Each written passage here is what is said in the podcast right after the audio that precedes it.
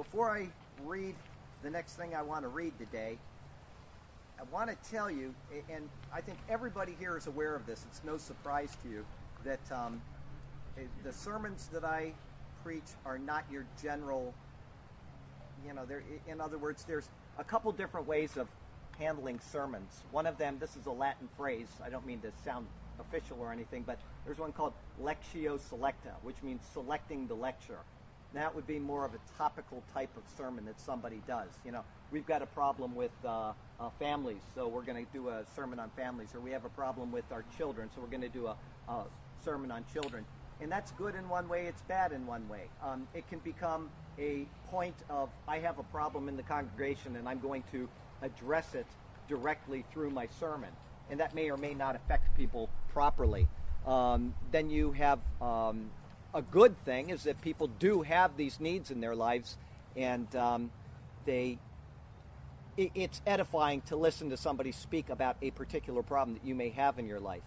And I've thought a lot about should I do that as a preacher, and or is it within me to do that as a preacher? And it's really not. Instead, I would rather personally follow what is known as lectio continua, which means to continue with a particular idea in the concept of that idea being the Bible, it would be beginning with the beginning and just going through until you come to a happy resolution at Revelation 22. And um, there's no right way, there's no wrong way, there's good and there's bad. Uh, the way that I preach, you all know, is a little technical. Most people, I don't think, find that as stimulating as going and listening to somebody preach something happy and uplifting all the time. But uh, we finished up the book of Revelation in our Bible class this morning, and instead of finishing on a very high note, it was almost a downer, uh, some of the points I brought up, because uh, along with the good is always bad. And as Pat said, you know, after the class, I was talking to her, and uh, I said, if you preach about just the love of God or uplifting things all the time, and I didn't even finish the sentence, she said, it's lopsided. In other words, we have to have the fullness of God explained, or our perceptions of who this Creator is and what He expects of us is lopsided. And so uh, I'm going to continue doing it this way as long as I can. And I would like to plead to you that if there is anybody that you know that you believe would be built up by a lectio continua or a continuing series of lectures from Genesis through the Bible, that is my hope and my desire. And I would ask that if you know people that uh, you think would benefit from that, please invite them. Because as people leave, we have Paul and uh, Elaine who have left. We've got some other people that have uh, you know, simply stop coming because of work or other things in their lives that they've decided, um, the numbers do generally go down. And I, it, it isn't a pride thing with me, but I would like to see the numbers come up rather than go down. So please keep that in mind. And uh, if you're blessed by these things, then that's great. Um, I, I, it means a great deal to me to preach, and it's the one thing that I want to do for the rest of my life. But I do have other options in life. I can always go back and be in wastewater or uh, administration I did for nine years. Um, so, but it is my heart and desire to preach God's word and to preach it in its fullness. And the reason why I'm giving you this today is because today we are going to be speaking on the line of Cain, which is um, Genesis 4. It's the second half of it. We explain Cain killed Abel, and you know that's kind of depressing in and of itself, doing a sermon on the murdering of somebody. But uh, we're going to get into something that is technical and confusing. But there is what is called in the Bible progressive revelation. In other words, God progressively reveals himself to us. He shows himself from the beginning as the creator and slowly why things have happened and how they lead in a natural way to our need for a redeemer. And it's just it's not just a one-time thing. It's there's a lesson in Adam. There's a lesson after the flood. There's a lesson in the law of Moses. And each one of these things is leading us inexorably to Jesus Christ. And to me, it's just only natural to want to explain that entire process. And uh, a man that I know that used to preach at the tabernacle, he preached for 37 years. He started with Genesis, and it took him those 37 years to get to Revelation. And um, he demonstrated how that works, and he was very effective at what he did. But uh, I know he doesn't regret a bit of it now that he sits in his chair and he has Alzheimer's and he shakes. And uh, but that was his life's desire was to preach the Bible in its fullness. And he said that in his congregation, people would say, Well, I started with the book of Esther. And it became almost not a point of pride, but a point of reference of when they came into his congregation. you know, I started in the Psalms, I started in Nehemiah, and each person had that in them. And it became something that they didn't want to miss a week because it was the progressive revelation of God that was coming open. So I just wanted to explain that to you in advance before we get into Cain, because uh, the line of Cain, because it is, to me, it's very interesting. I mean, I love this kind of stuff, but I want to explain why I'm doing this to you, and I may do this from time to time. I have two things to read before we get started. Uh, the first one is something I haven't read in a little while, but it's meaningful, very meaningful to me, and I know it's meaningful to Pat. And uh, it's basically where we got the name of where we're at is we call it the Green Cathedral. It's from a uh, uh, a uh, hymn that was written many many years ago, back in the 1800s. And here's how it goes: The Green Cathedral. I know a green cathedral, a shadowed forest shrine, where leaves in love join hands above and arch your prayers and mine. Within its cool depths, sacred, the priestly cedars sigh, and the fir and pine lift arms divine unto the pure blue sky. In my dear green cathedral there is a flowered seat, and choir loft and branched croft with songs of uh, bird hymns sweet. And I like to dream at even when the stars its arches light, that my Lord and God treads its hallowed sod in the cool, calm peace of night. That my Lord and God treads its hallowed sod in the cool, calm peace of night. So, wonderful words from somebody that obviously knew his Creator. And uh, I'd like to go ahead and read you very quickly. I looked for this, I found it, and then I closed my Bible, so I've got to uh, interrupt our thought for a minute. I'm looking for the book of 2 James, I'm sorry, 2 John today. And uh, very short little book in the back of the Bible. I think most of you have probably read this, but it's uh, good to remind ourselves of these things. The elder, to the elect lady and her children, whom I love in truth and not only I, but also all those who have known the truth, because of the truth which abides in us and will be with us forever. Grace, mercy, and peace will be with you from God the Father and from the Lord Jesus Christ, the Son of the Father, in truth and love. I rejoiced greatly that I have found some of your children walking in truth, as we received commandment from the Father. And now I plead with you, lady, not as though I wrote a new commandment to you, but that which we have had from the beginning that we love one another. This is love, that we walk according to his commandments. This is the commandment, that as you have heard from the beginning, you should walk in it. For many deceivers have gone out into the world who do not confess Jesus Christ as coming in the flesh. This is a deceiver and an antichrist. Look to yourselves that we do not lose those things we worked for, but that we may receive a full reward. Whoever transgresses and does not abide in the doctrine of Christ does not have God. He who abides in the doctrine of Christ has both the Father and the Son. If anyone comes to you and does not bring this doctrine, do not receive him into your house nor greet him, for he who greets him shares in his evil deeds. Having many things to write you, I did not wish to do so with paper and ink, but I hope to come to you and speak face to face, that our joy may be full. The children of your elect sister greet you. Amen. Heavenly Father, thank you for the words of John and thank you for the words of the entire Bible that give us hope, that give us soundness of life and uh, uh, the ability to persevere under hard times and to know right from wrong. And thank you for unveiling it to us in a way that we can comprehend and we can study for the rest of our lives, even comprehending it, and still learn more. Thank you for that gift. Thank you for Jesus Christ, our Lord and Savior. We love you and we praise you. And you know, Lord, that there are many prayer needs out here. We have Paul and Elaine who have safely arrived in Japan, and they need our prayers as they uh, minister to the Japanese people in the months ahead. We pray for Sergio, who is uh, facing his own trial right now, and for uh, Sergio and Rhoda as they travel to Tampa. I ask that you take them there safely and bring him home safely and take her safely to Israel to see her mother and her family. And Lord, you know that there are many other prayer requests we have. We have people with uh, trying times in their own physical nature, trying times in their financial being or in their spiritual walk with you. We have people that are hurting, that are not confessing to us their hurts, but they know that you know that they have these in their life. And I would ask that you look down, reach down into each one of these souls and cure them and give them healing. Linda's knee is bothering her, and I ask that you give her uh, comfort in her knee until she can get and have her knees replaced so that we'll be joyfully watching her do handsprings here one of these days in the near future. We thank you for all these things and we pray for them because you're a loving God who does reach down and touch our lives and our souls. We thank you for that. We praise you in Jesus' name. Amen. And I think everybody here has been baptized, but don't forget that we uh, have that option available all the time right out here. Lots of water.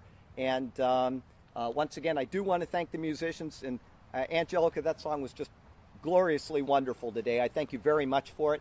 And uh, I just uh, uh, thank Jim for coming out and backing her up and keeping these things going. And uh, I just appreciate everybody here. So today we're going to speak about the line of Cain. This is Genesis 4 17 through 26. And when we study this, I'm going to explain this in the sermon, obviously, but when we study it on our own, we may say, well, why is this even in here? Because it doesn't lead to Jesus. And you're going to see, not today specifically, but in the next two sermons, if you're here, how they actually tie together. The line of Cain is here for a very important reason. And in particular, there's one name in here which is, is almost confusing. Why would this person even be mentioned? And we're not going to find out until later. And I will repeat that again. But uh, I just wanted to highlight that to you to keep you from falling asleep and maybe paying attention to what's going on here because it, it, as tedious as some of this is going to sound, it actually serves a purpose as God's unfolding revelation to us in the pages of the Bible. Um, while we're here, though, looking at the line of Cain, we should probably address one of the age old questions that people love to try to stump other people over. And the question is where did Cain get his wife? Now, some of you have probably seen the movie Inherit the Wind. I watched it with my wife. It has Spencer Tracy. And you know that this question was brought up in that movie, Inherit the Wind. The movie is a take on the Scopes monkey trial, which many of you know was something that uh, challenged Christianity against evolution and uh, how that worked out. Well, if you've never seen this particular movie, Inherit the Wind, don't bother. It is, in my op- opinion, it is a pathetic attempt at making Christians look stupid, making them look bigoted and close minded. From the very first scene in the movie, you've got these Christians that are marching down the road with their signs and they're singing this song Give me that old time religion. It's good enough for me indicating that they, they're in their closed little minds and they're not willing to reach out beyond it. And all the way to the last clips of the movie, it is a all-out attack on the Christian message. During the trial, there's a defense attorney who is played by Spencer Tracy. And he gets the prosecutor, who is a guy named Brady, on the stand. One commentary says this about the movie Brady's confidence in his biblical knowledge is so great that he welcomes this challenge but he becomes flustered under Drummond's cross examination, unable to explain certain apparent contradictions until Drummond hammers his point home that Cates, like any other man, demands the right to think for himself. The questions that fluster Brady include this particular question Where did Cain get his wife? When he's asked this, he incompetently he gasps and he starts to sweat at the immense difficulty of what he's been presented, as if it's too deep for the human mind to comprehend. The guy is on the stand and he is portrayed as a completely bumbling, arrogant, and closed minded person. He's a self deluded soul. And that's exactly what they want you to perceive of Christians. And people, ever since this movie and probably before that, have tried to appear smart by asking the question where did Cain get his wife? As if nobody has able, been able to uh, find an answer to this particularly difficult question since then. In fact, though, whether you believe in evolution or whether you believe in creation, you come up with exactly the same problem. The only difference is that evolution cannot properly identify the solution. Any evolutionary answer from that original question would lead, believe it or not, to devolution. It would not lead to evolution. But they will work around that and not let you know that that's the absolute truth of the matter. The biblical answer, however, is found in chapter 5, which we're going to look at next week. And Adam lived 130 years and begot a son in his own likeness, after his image, and named him Seth. After he begot Seth, the days of Adam were 800 years, and he had sons and daughters. So all the days that Adam lived were 930 years, and he died. We have no idea if Cain was the firstborn child of Adam or not. In fact, some scholars believe that the terminology at Cain's birth indicates that girls were born first. Here's what Albert Barnes says about the particular issue. If she, meaning Eve, had daughters before and saw them growing up to maturity, this would explain her expectation and at the same time give a new significance and emphasis to her exclamation, I have gained a man, heretofore only women, from Yahweh. So girls could have been born first. No problem there. And we have no idea at all if girls were born between Cain and between Abel. One thing we are sure of, though, is that Adam had sons and daughters besides the three of them Cain, Abel, and Seth. All right? In 930 years, he could have had a bunch. If Eve had twins or triplets or quadruplets, they could have had a heap of them. I mean, poor Eve in this context. And each of these children could have had their own children during those 930 years of Adam. They could potentially then have led to a, an immense multitude of people on the earth in that first generation from the time that Adam was created to the time that Adam died. There is no restriction levied on marrying brothers and sisters or uncles and aunts or cousins or anything else in the Bible until the law of Moses. And in fact, Abraham, who was only 430 years before the law and he was 1950 years after creation, married his own half sister. And no negative comment is made about that in the Bible. It's accepted as completely normal. The gene pool back then would have been much, much stronger. In fact, it would have been whoppingly strong compared to what it is today. And intermarrying like this would have been no problem at all. So the great unanswerable question of where did Cain get his wife isn't unanswerable at all. He got her from the daughters of Adam. So there you go, Spencer Tracy. Our text verse today is this Blessed be the name of the Lord from this time forth and forevermore. From the rising of the sun to its going down, the Lord's name is to be praised. So may God speak to us through His word today, and may His glorious name ever be praised. The first thought today is a descent into wickedness. Verse 17 And Cain knew his wife, and she conceived and bore Enoch. And he built a city, and called the name of the city after the name of his son, Enoch. To Enoch was born Irad, and Irad begot Mehujael, and Mehujael begot Methushael, and Methushael begot Lamech. Although we don't see it yet, the genealogy we just read will lead to a division between the godly line of Seth, who will be born later, and the line of Cain.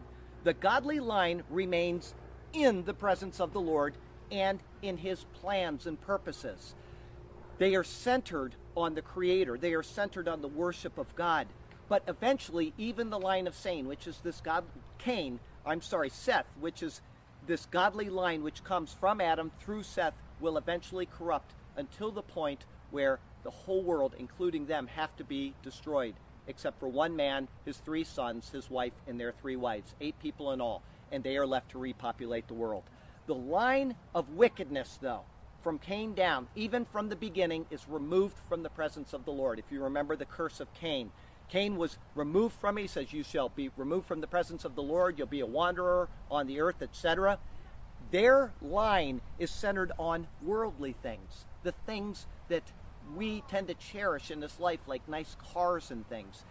These things aren't explicitly stated, though. I want you to know that. They're inferred from the structure of the verses as they're given and the placement of these particular verses, verses 17 through 26, in the overall account, along with comments which are made later in the Bible. All right?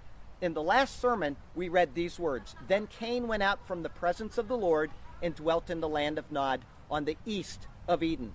And believe it or not, as I said last week, this is the exact same area in the world where even 6,000 years later, it is the place where the main opposition to God and His people, the chosen people of Israel, is lined up against today. What is right and godly is here, and what is in the east is this same area where Cain was banished to. After Cain found his supposedly unfindable wife, he bore Enoch. And he built a city and called the name of the city after the name of his son, which is Enoch. The word for city here is the word Ur.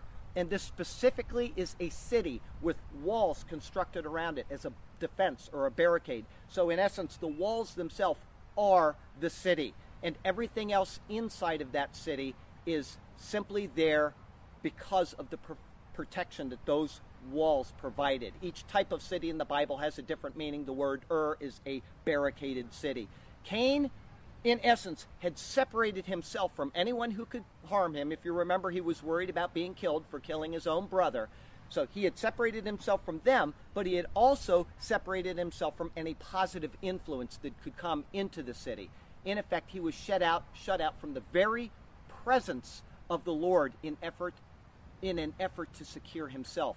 And we can see a parallel in human history in the Chinese society when they built the Great Wall. They were this highly developed society. Eventually, they degraded to the point where people had to go in and actually help them to come up to the levels which had gone on outside of the walls of China. So you can see that type of parallel there.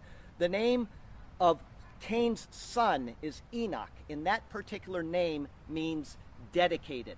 It can also mean something else, though, which is teaching, and we'll see that coming up in the next chapter, chapter 5 of the Bible. But in this context, it's probable that Cain was thinking of dedication. And the reason why is because his son was born at the time that he built his city. And so he dedicated his son's name and the city at the same time. That's why we can infer that that is what he intended when he named his particular son Enoch dedicated.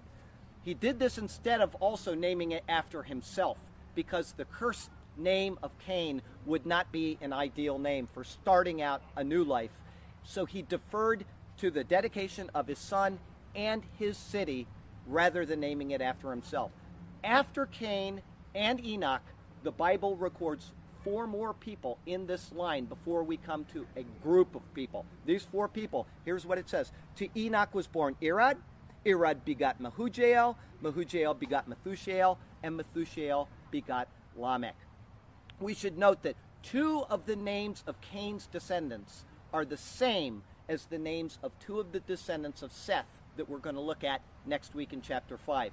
But just as there are good people and bad people with the same names, so there were good people and bad people named with these names all the way back at the beginning. In the Bible, we have the wicked name of Judas, but we also have the good name of Judas, or Jude, who was the Lord's brother and wrote the 65th book of the Bible. They're the same people with the same name.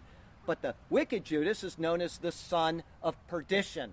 This is a term that's used only one other time in the entire Bible, and it is speaking of the Antichrist. So the name Judas is normally synonymous with somebody wicked, but we have a good Judas as well. Actually, there's two of them in the Bible. When we get to chapter 5, we will read the genealogy of Adam through Seth down to Noah.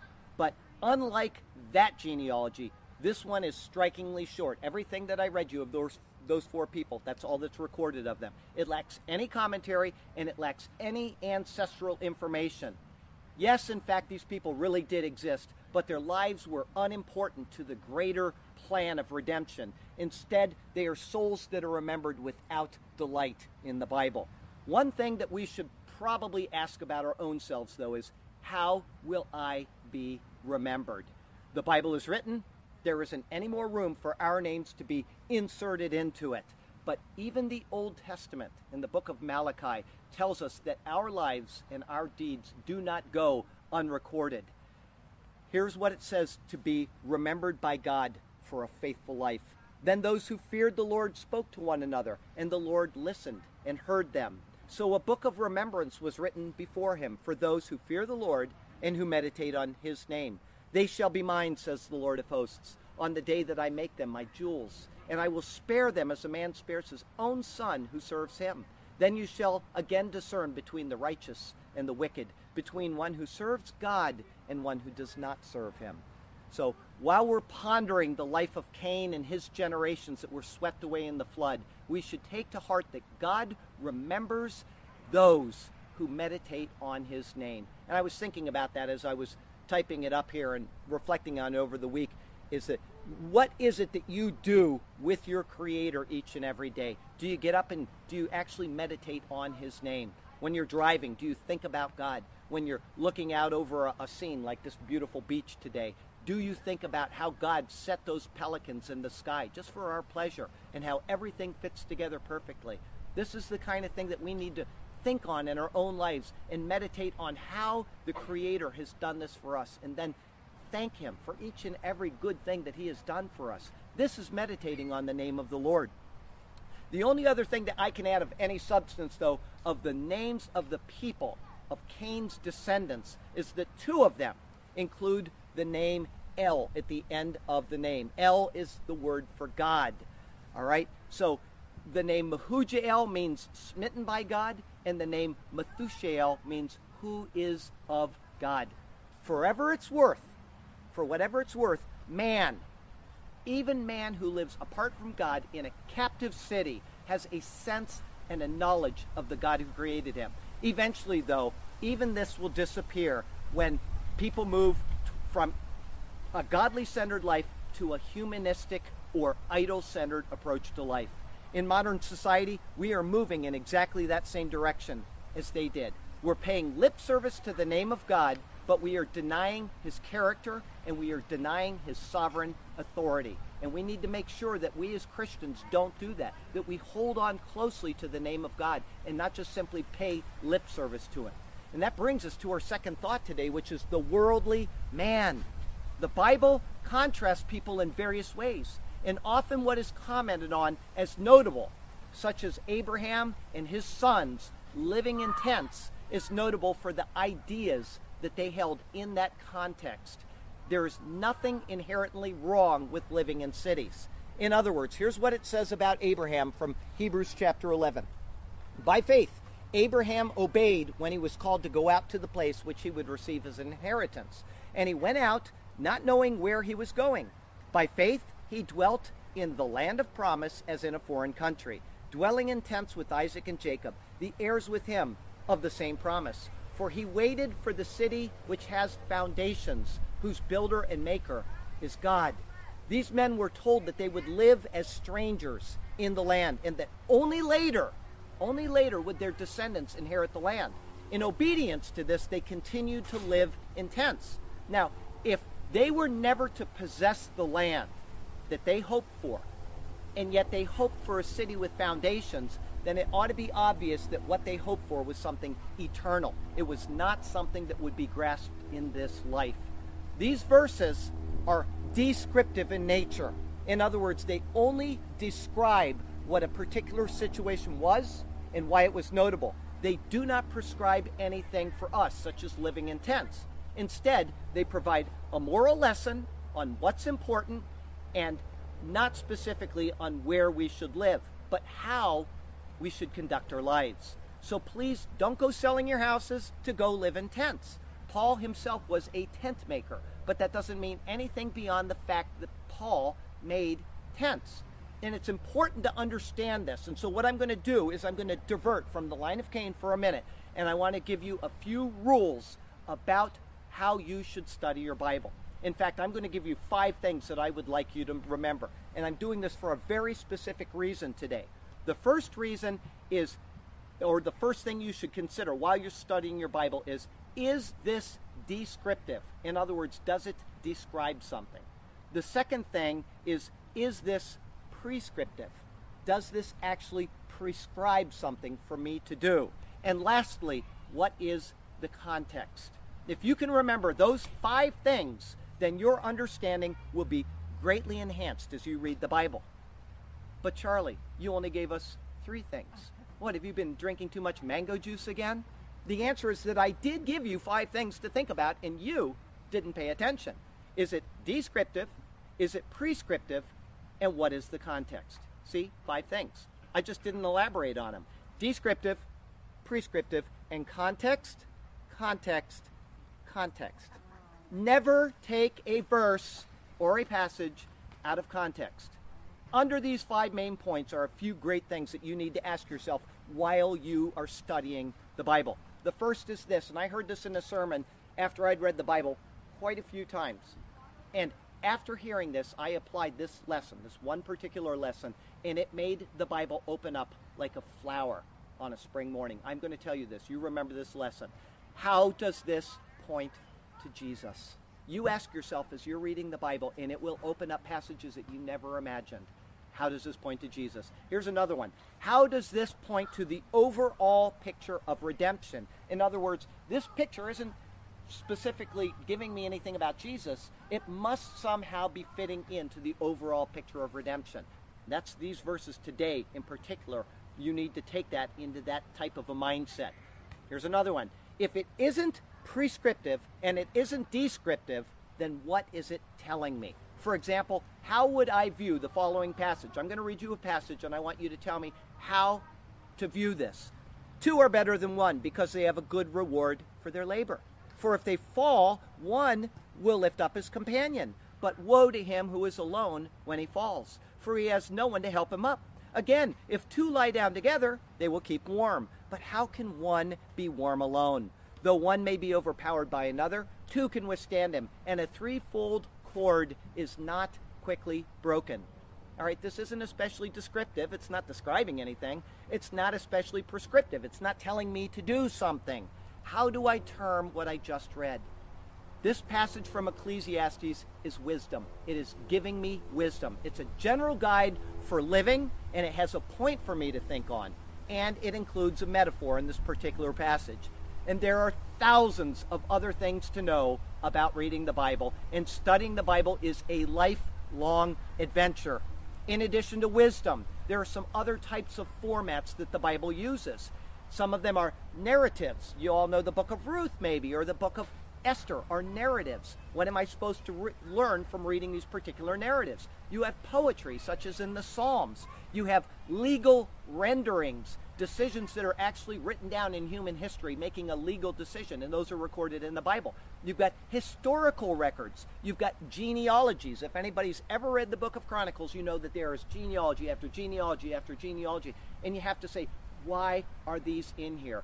Every single name that is recorded in this book, and there are thousands of them, every one of them has a purpose for being in here. We have genealogies leading up to the birth of Jesus. All of these things. We also have prophetic utterances, such as Jeremiah standing up in the courtyard of the Lord and saying, Thus says the Lord. He's proclaiming something that the Lord wants the people to know, whether it's going to happen immediately, whether it's going to happen in the future. But we have prophetic utterances in the Bible. We have biographical entries. We have apocalyptic writings. If you know what that means, it's like the book of Revelation. Here comes a black horse. It doesn't really mean that it's a black horse, it's symbolizing something else. The rider on the black horse has a pair of scales in his hands, and it's saying that famine is coming and they're going to have to weigh out their food. So you have to understand this type of writing. You have personal letters, you've got drama, you've got all these different types of writings within the Bible, and you need to understand them in the context, context, context, context, or you are going to get off on all kinds of useless tangents. So pay attention as you read your Bible. And one more thing, though you cannot apply these instruction methods for reading your Bible unless you unless you unless you read your Bible. All right? So please read your Bible. So let's go on with the line of Cain and from what I read in the next verse, you will probably understand why I gave you this previous lesson in Bible interpretation. Verse 19 Then Lamech took for himself two wives, and the name of one was Ada, and the name of the other was Zillah. This is the first recorded case of polygamy in the Bible. And every single commentary that I read, every one of them without fail, denounces it as unnatural and as wicked. But the Bible does not make any such commentary ever within the Bible. And therefore, every single thing that is written in those commentaries is the personal opinion of the scholar who is writing it, and it has no biblical support at all. The only thing that we have thus far in the Bible to set the pattern for physical relationships between a man and a woman is what it says in chapter 2, verse 24. It says, Therefore, a man shall leave his father and his mother and be joined to his wife, and they shall become one flesh. Now, I can't tell you how many times I have heard pastors and preachers stand up and say that the Bible says marriage is between a man and a woman. And then they qualify it. They say one man and one woman. Do you know? It never says that. It never says that in the Bible. I want you to know that. In the book of 1 Corinthians, Paul says, quotes this exact same verse, and he says, The two shall become one flesh. When he is saying that a man lying with a prostitute becomes with one with her. In other words, he is quoting this and applying it to sleeping with a prostitute. Therefore, if he sleeps with 50 prostitutes, he is one flesh with each one of them. Again, if we were to take that he shall be joined to his wife and they shall become one flesh as prescriptive, prescribing something, then we would have to say that the Bible mandates marriage for every person, but it doesn't. And in the same way, just because it says joined to his wife, in no way negates more than one wife. In the law of Moses, allowances are made for men with multiple wives and how they are to be handled and how their children are to be handled and where the birthright comes from and all of these things. Throughout the Old Testament, many people had numerous wives. If you know King Solomon, how many wives did he have? 700. And he had 300 concubines. David, the beloved of the Lord, had lots of wives. And guess what? The Lord gave him many of those wives. Here's what it says in 2 Samuel 12 I gave you your master's house and your master's wives into your keeping, and gave you the house of Israel and Judah. And if that had been too little, I also would have given you much more. And in the New Testament, Paul restricts only elders and deacons of a congregation, a church body, to a single wife relationship. In other words, he makes no commentary about anybody else in the church, which by default implicitly allows it. Don't get me wrong, though. I am only making a point about how to interpret the Bible. I'm not condoning polygamy in any way, shape, or form. But remember our short lesson in the Bible study. Is this prescriptive? Is this descriptive? Context, context, context.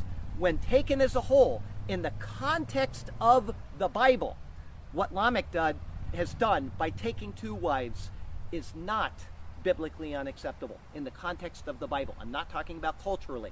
One thing that we need to do, one more thing that we need to do when evaluating the Bible, may be the most important rule after evaluating the context, and it very well may be the most important rule of all.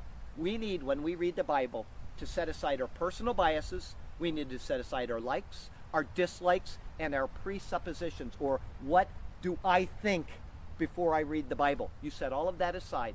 You need to come to the text as a blank slate and determine what the Lord is trying to tell you from those passages. In the case of Lamech, it is not telling us at all about the unsoundness of polygamy. In fact, we have no idea who else in the world at that time had more than one wife. The Bible is completely silent on that issue and on that matter. What it does tell us is that his eyes were set on pleasure and on worldly things. Anyone looking to have two wives is looking at physical pleasure more than reasonable living. I have one wife right over there, and I can tell you it's far, far more than reasonable. The importance of mentioning two wives is not based on the fact that he has two wives, it is based on their names. How do we know this? Because their names are mentioned Ada and Zillah. throughout the Bible, when a name is mentioned, it's because it is relevant to that story. Only one daughter of the daughters of Israel is mentioned by name, and yet it says in Genesis 45 twice that he had daughters, meaning more than one. The only daughter mentioned is the daughter Dinah, and that's because she's relevant to the unfolding story which is presented to us. The importance of these two particular women and surrounds the meaning of their names and who their sons were and what they did. The sons brought about the beginnings of a stable civilization and they became a complete culture, even as we know one today. Here's what it says And Adah bore Jabal. He was the father of those who dwell in tents and have livestock. His brother's name was Jubal. He was the father of all those who play the harp and the flute. And as for Zillah, she also bore Tubal Cain, an instructor of every craftsman in bronze and iron, and the sister of Tubal Cain was Naamah. In the birth of sons to these two women, both wives of Lamech, we have every aspect of a material civilization. We have the pastoral life for feeding, we have music and culture, and we have industrialization in this one family, and that is what we are reviewing here. Our modern thinking says that the Iron Age occurred after the Bronze Age. The early Iron Age, according to archaeologists, came about 1200 BC. But the Bible says in Genesis chapter 4 that man was working with iron even before the flood. And I want to tell you something. I had never considered this, never considered this until Janice here brought it up in a Bible study. And that shows you how we take our own presuppositions and our own learning and we insert them into our Bible reading. Because I'm reading the Bible and I'm thinking like a secularist, and I'm thinking, well, archaeologists say that iron production started about 1200 BC, and it only became uh, formalized a little bit later. When in fact the Bible says in Genesis chapter 4, before the flood, the Iron Age was already begun. So I can thank Janice Ellie for that. We need to come to the Bible as a completely clear slate and not insert what we want it to say. We need to ask, God, what are you telling to me? Early man was not the ne- Neolithic Neanderthal that modern scientists make them out to be. Instead, they were a highly civilized society which had formed a noteworthy culture. Adah had a son named Jabal, who was the father of those who dwell in tents and had livestock. His brother Jubal was the first of those who play the harp and the flute. The other wife of Lamech was named Zillah, and she had a son named Tubal Cain, who was an instructor in bronze and in iron. Finally, in these verses, it says that Tubal Cain had a sister, and her name is Naamah. One of uh, out of the many people, and I'm sure that there were many more people that came from Cain than the ones that are mentioned here. These are the only ones that are given by name. And of all of them, of all of the people that we've read, these names, the one that may seem the most puzzling is Naamah. She's mentioned by name, but nothing else is recorded of her. That she'd done anything else? That nothing. But her name means loveliness. And that's going to be very important as we study the Bible. What we can determine is that the people mentioned in the line of Cain after Enoch, you've got Cain and then his son Enoch, are these Irad, Mehujael, Methushael. Each of those people is intended to lead us to these names in these few verses Lamech, Ada, Zillah, Jabal, Jubal, Tubal Cain, and Naamah. As I said, even Mehujael and Methushael maintain the name of God in their name, the name El. And that's the specific Lord or Jehovah. It's just a reference to the unknown God. But after these two people, the names go down a completely different path. And here are the translations of their names. Ada means pleasure. Zillah means shadow or to hide. Lamech means captive. Jabal means stream of water.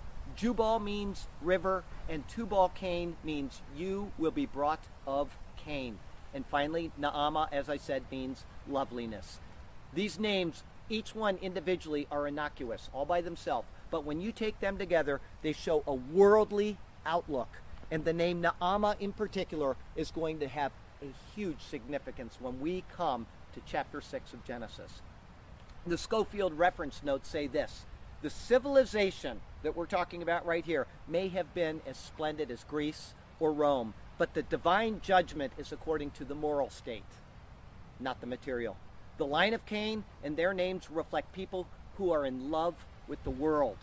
This is the lesson that we need to take away from these verses, and I cannot think of anything more appropriate than comparing them to our world today. We have music right at our fingertips. You know, everybody's got one of those iPads, and there's all kinds of music there. We have every convenience that we could ever desire in the whole world, and our eyes can gaze upon physical attractiveness of any sex in any way in ways that we had never imagined even a couple of years ago.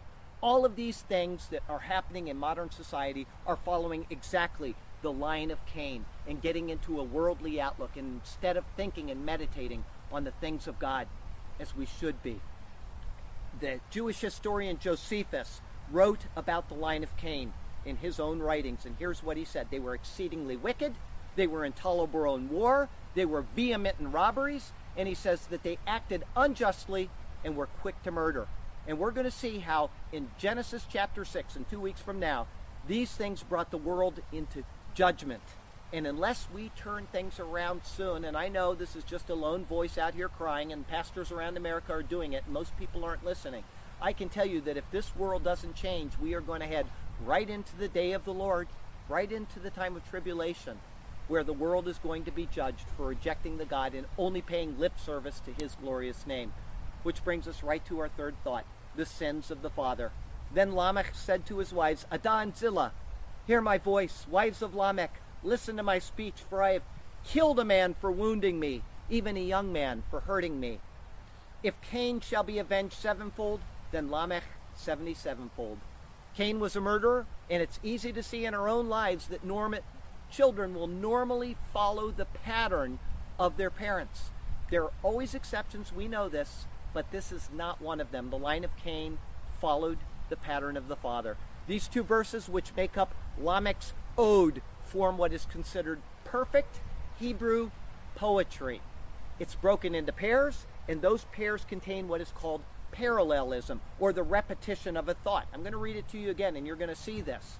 Nothing else is recorded like it earlier in the Bible, and therefore it is certainly the oldest poem ever written in human history. Let's read it again. Ada and Zillah, hear my voice. There's the first.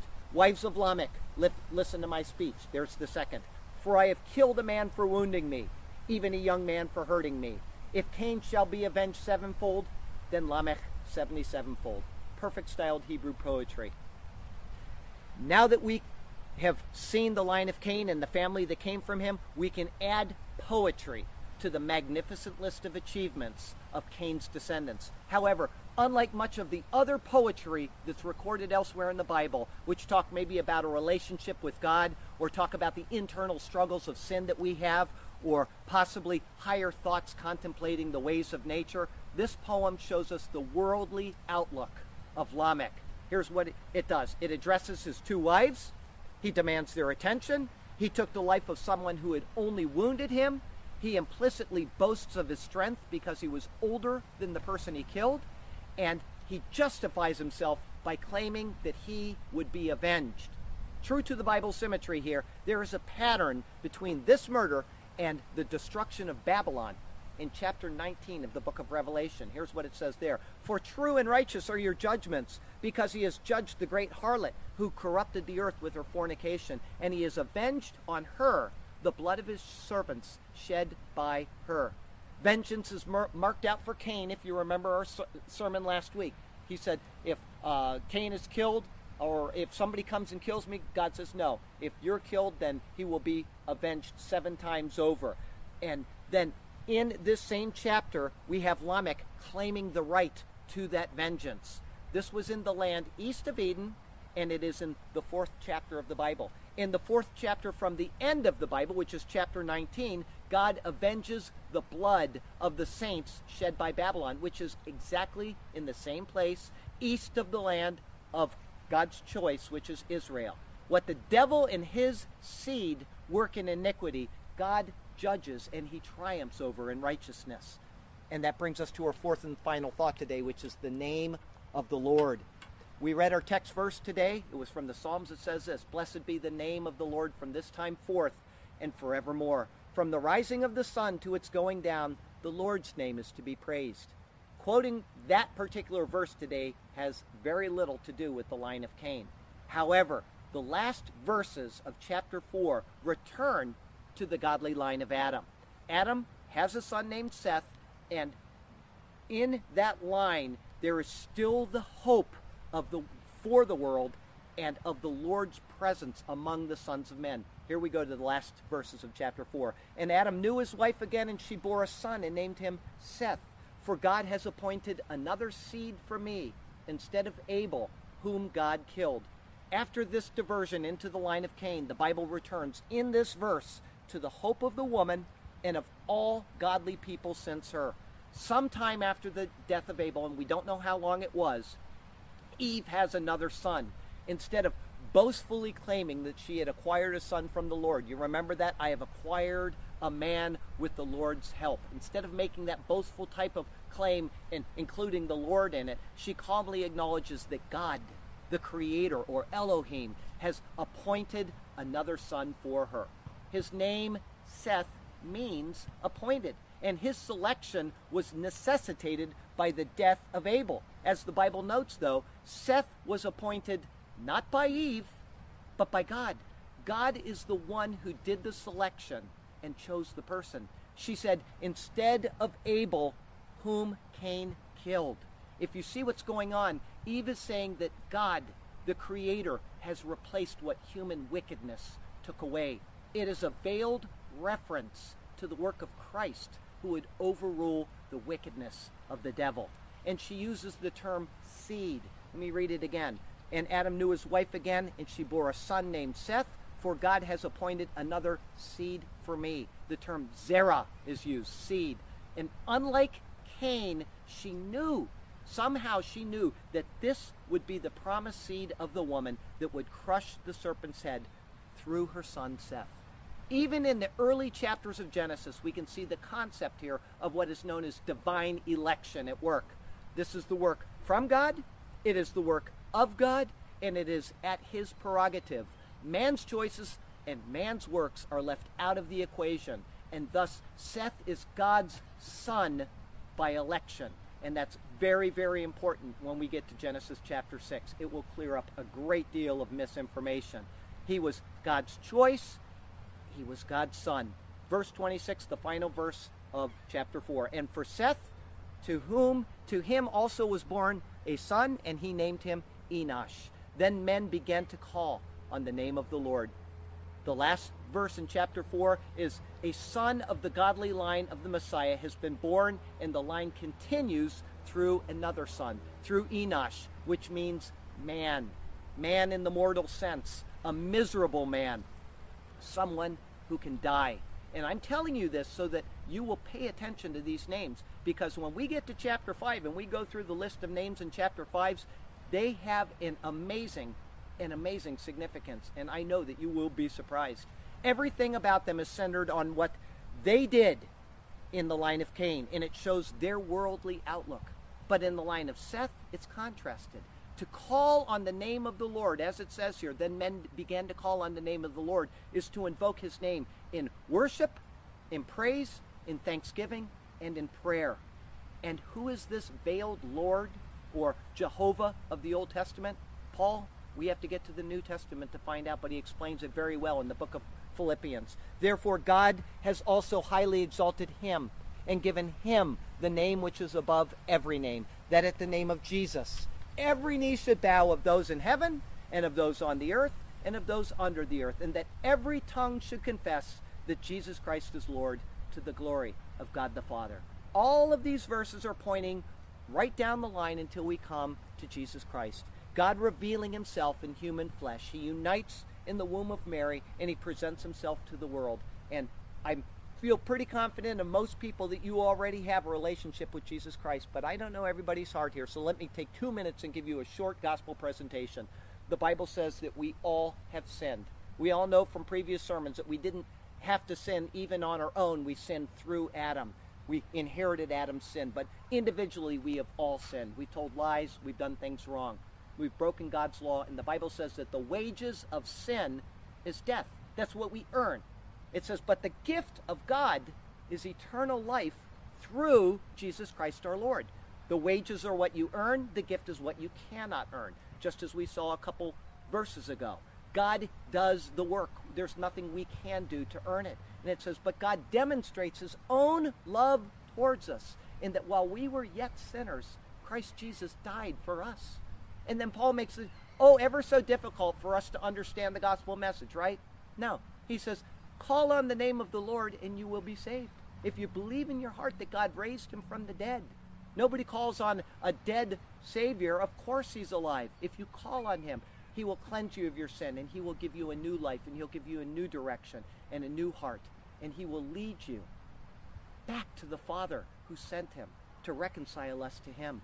Cain wandered off and he built a fortified town. He named it Enoch after his own son. After Enoch, came more men of worldly renown. They knew how to work and they knew how to have fun. Lamech, the seventh man down that wicked line, had two wives to keep him happy all the time. For Mr. Lamech, they bore three sons and a girl, who became a settled culture in the eastern land. Jabal had livestock, and Jubal gave music a whirl. Tubal Cain worked in metals, and his sister's looks were grand. Lamech wrote a poem to comfort his two wives after he killed a young man for merely wounding him. This is the first poem ever written in humans' lives, and it shows the wicked effects of the ungodly sin. If Cain is avenged sevenfold, then me even more. But what about that poor guy lying dead at your door? If this was the way things always would be, then let us eat and drink, for tomorrow we die. But God had something else going on, you see. He had another line of godly men. So don't you cry. God replaced, replaced Abel, with whom Cain slew in the field, with another son by the name of Seth. Through this son, the holy seed would yield the one to conquer evil and triumph over death. Again, this godly line brought a son named Enosh, and more would follow until would come the king. By his precious blood, all men could wash and be cleansed from sin and every wicked thing. When men call on the name of Jehovah the eternal Lord, they were only looking forward to that great king. And now we call on Jesus, the bearer of the sword. The fullness of time has come, and to his name we do sing. Jesus, Jesus, Jesus, the great and awesome rock, the one who reveals the Father we cannot see. And now we wait as the moments tick and tock until he returns for his church and blissful eternity. Until that time of renewal, we earnestly wait. Yes, until the time we pass through heaven's pearly gate, when we behold the glory of the King, and to the praise of Jesus, we shall ever sing hallelujah and amen. Lord God, thank you so much for giving us the story of redemption, which is detailed in the pages of the Bible. Thank you for the gift of your Son, who has undone every wicked work that we could ever throw out into human history, and he just washes it away if we simply call on the precious blood of Jesus Christ as Lord and Savior. We thank you for that gift, and I pray that if anybody here has never called on Jesus as Lord, that they will reflect on why you've revealed these things to us, and then just in their heart call on him and be cleansed from their sin. Thank you, God, for Jesus, and it's in his name we pray. Amen.